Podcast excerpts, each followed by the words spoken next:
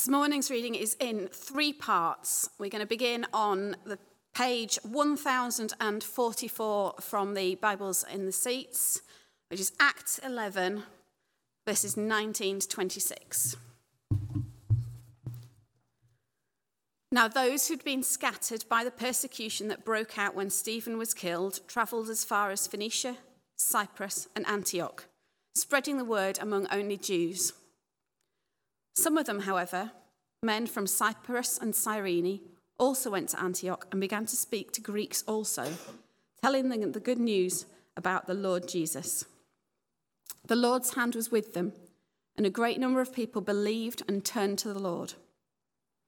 News of this reached the ears of the church in Jerusalem, and they sent Barnabas to Antioch. When he arrived and saw what the grace of God had done, he was glad and encouraged them all to remain true to the Lord with all their hearts.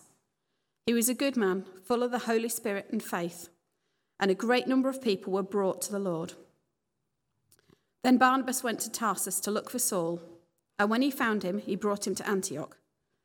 So for a whole year, Barnabas and Saul met with the church and taught great numbers of people. The disciples were called Christians first at Antioch. The second part of our reading is on the next page, 1045, and it's Acts 13, verses 2 to 5. While they were worshipping the Lord and fasting, the Holy Spirit said, Set apart for me Barnabas and Saul for the work to which I have called them. So after they had fasted and prayed, they placed their hands on them and sent them off. The two of them, sent on their way by the Holy Spirit, went down to Seleucia and sailed from there to Cyprus. When they arrived at Salamis, they proclaimed the word of God in the Jewish synagogues. John was with them as their helper. And the final part of our reading is chapter 28, verses 24 to 31, and it can be found on page 1064. Some were convinced by what he said but others would not believe. They disagreed among themselves and began to leave after Paul had made this final statement. The Holy Spirit th- spoke the truth to your ancestors when he said through Isaiah the prophet Go to this people and say, You will be ever hearing, but never understanding. You'll be ever seeing, but never perceiving. For this people's heart has become calloused. They hardly hear with their ears, and they have closed their eyes. Otherwise, they might see with their eyes and hear with their ears, understand with their hearts and turn, and I would heal them. Therefore, I want you to know that God's salvation has been sent to the Gentiles, and they will listen. For two whole years, Paul stayed there in his own rented house and welcomed all who came to see and taught about the Lord Jesus Christ with all boldness and without hindrance.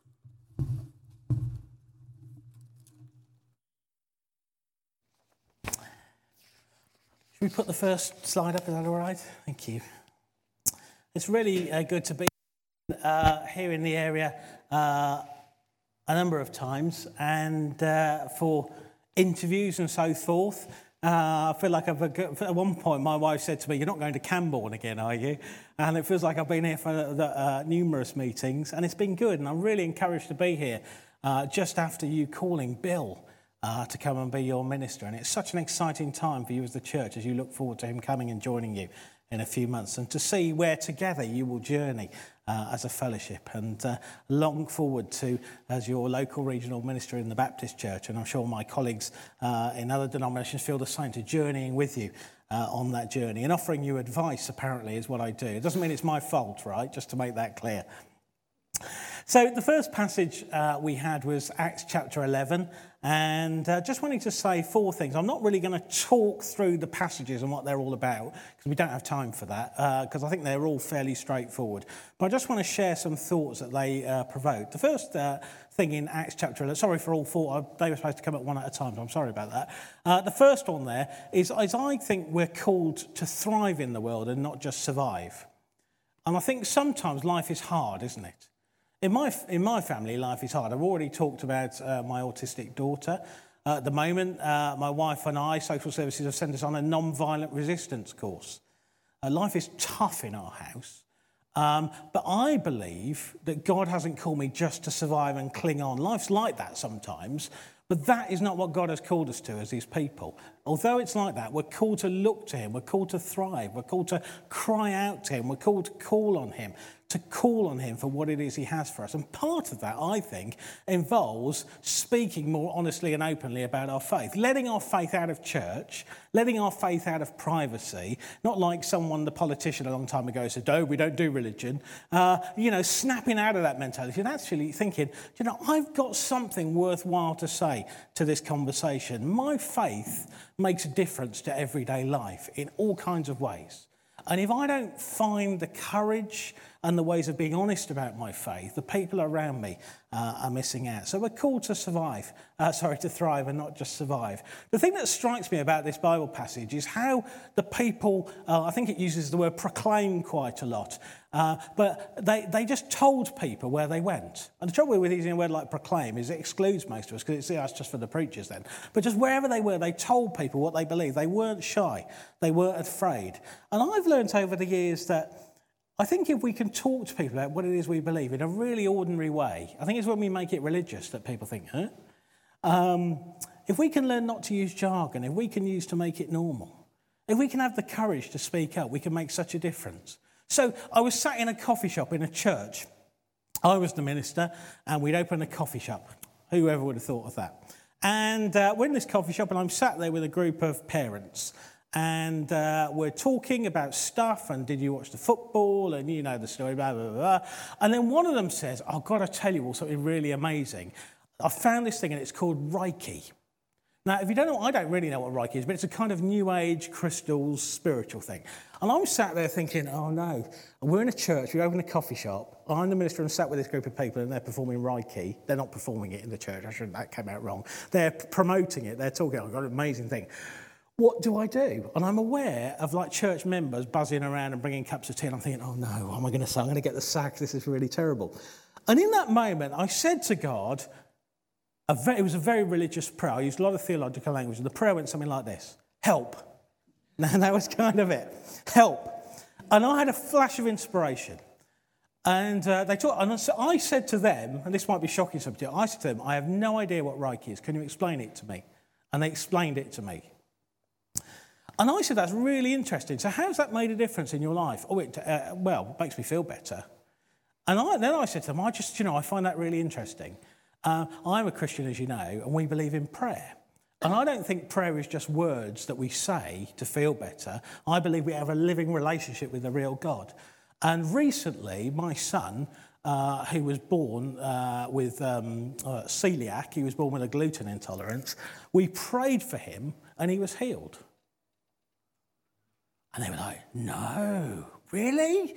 And it was really interesting the way I chose not to condemn, but to say, actually, we have something better. Snap out of this defensiveness and not worry about what other people are doing or, or preventing. The whole healing thing is a mystery. My mum is celiac as well, and she's been prayed for numerous times and hasn't been healed. I don't, sometimes I don't understand God, but I love him and I follow him. And when we pray, things happen, we make a difference. And I wonder what it would look like if we learn just to talk honestly about what it is that we believe. In verse 21 of the passage, it says, The power of the Lord was with them.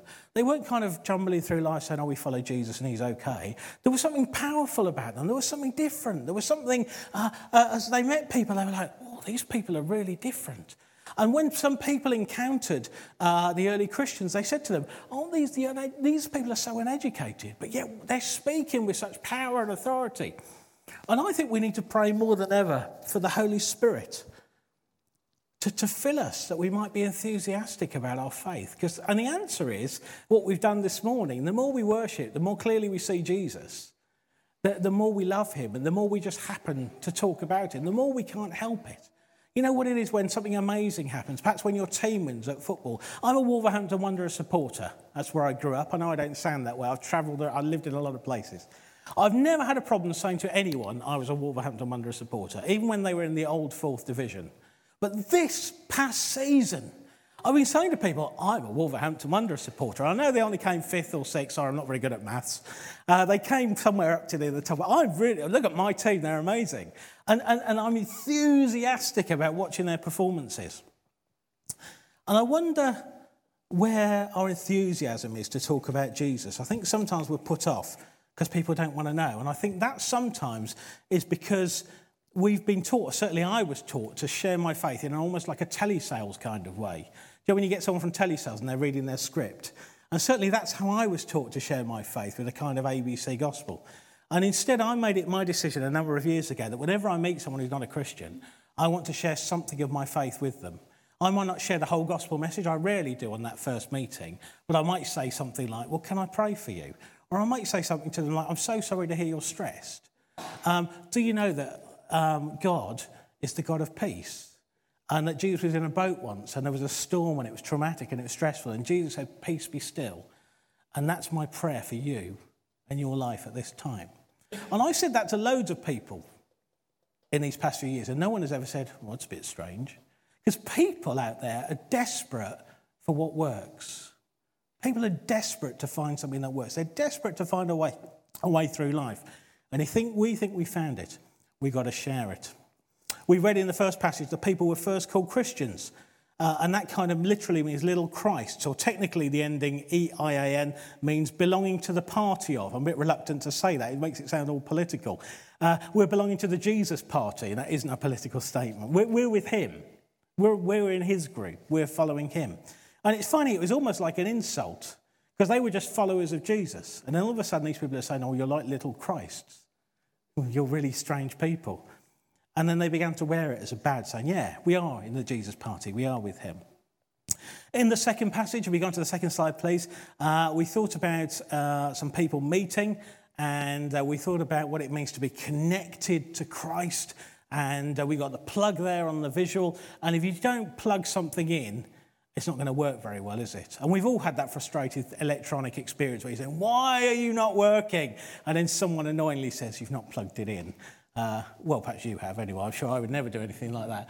And they pray. This group of Christians are praying and they're fasting. They go without food so they can pray more and give more time to prayer. They're listening to God. They have this conversation of prayer. They're hearing, they're listening for God. One of the most helpful things I came across a number of years ago was something called Spiritual Pathways. And I found it uh, on the Ordinary Day with Jesus course, which is published by Willow Creek. And the material says that there are a number of ways that we all engage with Jesus, and they're all different. So, some people will engage with him intellectually and rationally. Some people, it's through relational and meeting with other people. Some people, it's through serving, that when they serve people, they meet with Jesus in a special way. Some people, it's singing and worshiping on Sundays. Some people, it's having the vision and the faith and imagining this amazing journey we're going to go on. Some people are contemplative and they just want to be quiet and find Jesus in that way. Some people, it's creation and walking through outdoors and standing on a mountaintop and feeling close to God. Some people, it's through creativity, and some people, it's through visual. And I found that so freeing uh, a number of years ago. I love sung worship, but there comes a moment 40 minutes in when I just want to sit down and read my Bible. And it's because there's nothing wrong with sung worship for 40 minutes. It's just, it just doesn't do it for me after that length of time. I think sometimes we need to reflect on how we best connect with Jesus and give ourselves that freedom to connect with Him in their everyday. So they had this conversation of prayer, they heard and they listened to God. They understood what God was saying, they responded, and they commissioned, they sent out Paul and Barnabas, and they said, Off you go. They took two of their best people and they sent them away. And that's gutting, isn't it, for any organisation? At work, when you lose your best and most creative people, it's like, no. In churches, when our best people move away, it's really frustrating. But yet, because they'd heard God, they commissioned and sent people out, and they relied on the Holy Spirit. And uh, on the next slide, it probably won't come up so clearly. Uh, it struck me that when you take these things together, it makes church. Uh, see the first letters there? And this is a picture of what church is. God's calling us not to keep him inside these four walls. We can't anyway, but we shouldn't try.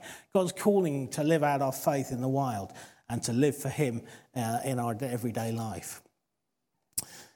And um, I remember, I, th- I think if we can learn to listen more in life, but the trouble is we're so busy, aren't we? I remember a number of years ago, I stood outside a school gate and I've been praying, God, speak, just guide me, God, as I'm out in the real world. And I saw someone and uh, they had a bad back and they said, I've got a really bad back. And in that moment, as clear as anything, and this was 10 years ago, this doesn't happen to me every day, as clear as anything, God said, I will heal them. I will heal them.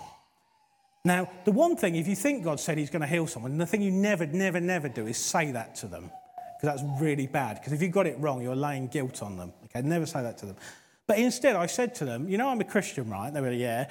I said, Christians believe, pray for people who aren't well. So can I pray for you? This is outside the school gate, right? This is when all the people are milling around. Uh, and I thought, I've got to do this, I've got to do this. So I put my hand on the back and said, May God heal you. Amen. And it was one of those moments where you just want to run away. You know, when you've done something, you think, I've done something really stupid, you want to run away. And they said, What have you done to me? That is amazing. Now, I don't, as I say, that was about 10 years ago. I don't make it my business at school gates to lay hands on people. Sometimes I want to around their necks. That's not the children, obviously. Uh, I, don't, I don't do that. I don't do that. But in that moment, at that time, I felt a leading from God, and I thought, I've got to take a chance with this. I'm not going to declare an outcome and lay guilt on people. I'm just going to have a go and see what happens. And my prayer is that we'd, we'd see more of that sort of thing as we listen to God.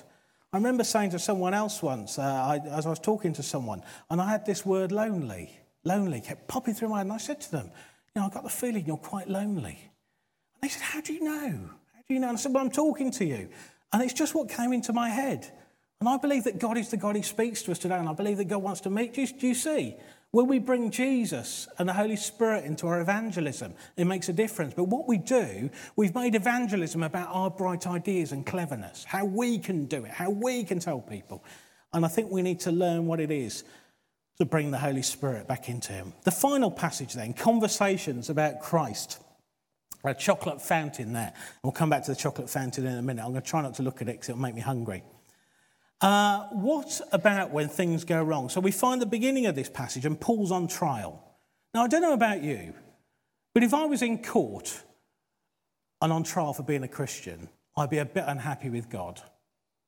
I have to say, and I'm sorry I shouldn't say that, but I, you know, you would be that kind of God. What, God, why?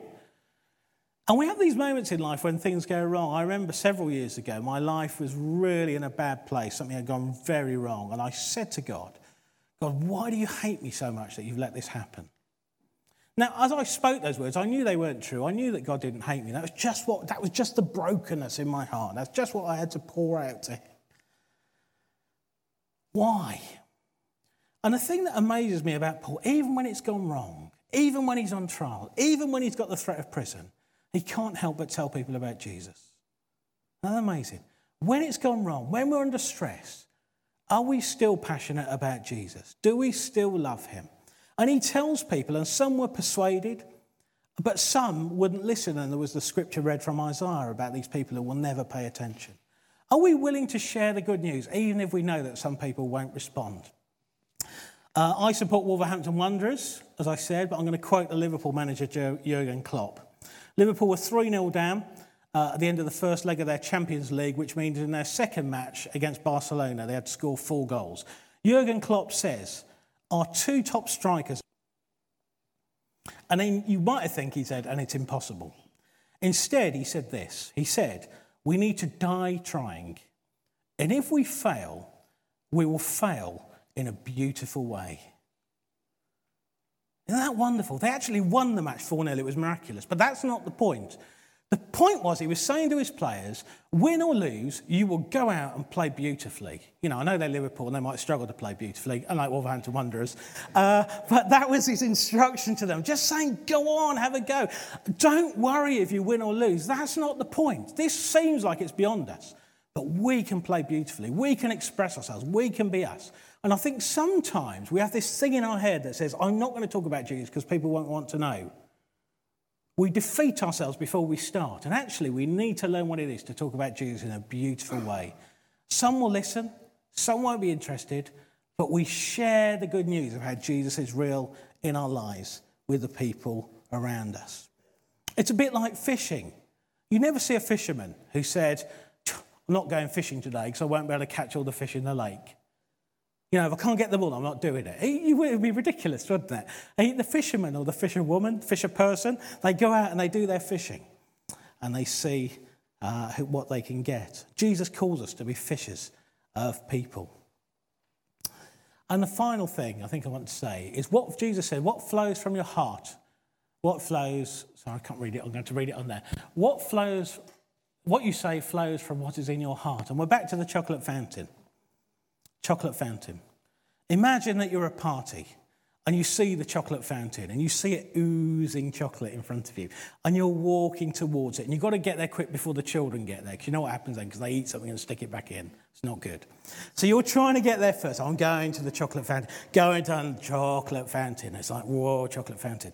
And as you get there someone comes up to it and with this big jug of green health smoothie which is a wonderful thing apparently and they pour it in and you're like, no, they've ruined my chocolate fountain. All of a sudden, the source is contaminated or made better from your perspective, and what comes out changes. Now, Jesus said, What is in your heart will determine what you say. What you say comes out of what is in your heart. So if you find that you constantly speak negatively, that's, that's what's inside you. If you constantly, if you constantly say, I love Jesus, or think that, that, that's what's inside your heart. And actually, I've come to discover and believe the key to evangelism, telling people about Jesus, isn't thinking, you know, I ought to try harder because they told me on Sunday. It's to fall more in love with Jesus. It's to pray for more of the Holy Spirit in our life. It's to say, God, can you be so real in my life that I'd have amazing stories to tell people of where you are with me.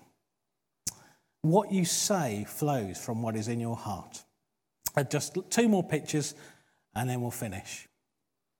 So, thinking about a, t- a phone or a computer, what's your operating system? The operating system is what phones, some people have Apple phones, some people have phones with buttons. God bless you. And, uh, but we have operating systems. And the one thing in my phone, which happens to be an Android phone, if I delete the software and put Apple software on there, it won't work. It won't, it's not designed for it. What is our operating system? Because we were designed to have the operating system of the Holy Spirit guiding us, leading us, helping us to become more like Jesus. What is driving us? What is inside? What's going on? I'd encourage you to make that a matter of prayer this week, thinking about that. And the last picture. I think a desire to tell people about Jesus is a spiritual thermometer. I'm not saying whether you do it or not, you might want to, but be too afraid. If we have absolutely no desire to talk about our faith ever, then our faith is not real inside us. I'm not saying we're not Christians or we're not saved. I'm just saying our faith is not alive and kicking inside of us. Because what we're passionate of these passages just can't help but tell people about Jesus. Jesus had changed his life. And my prayer is that he would change ours too.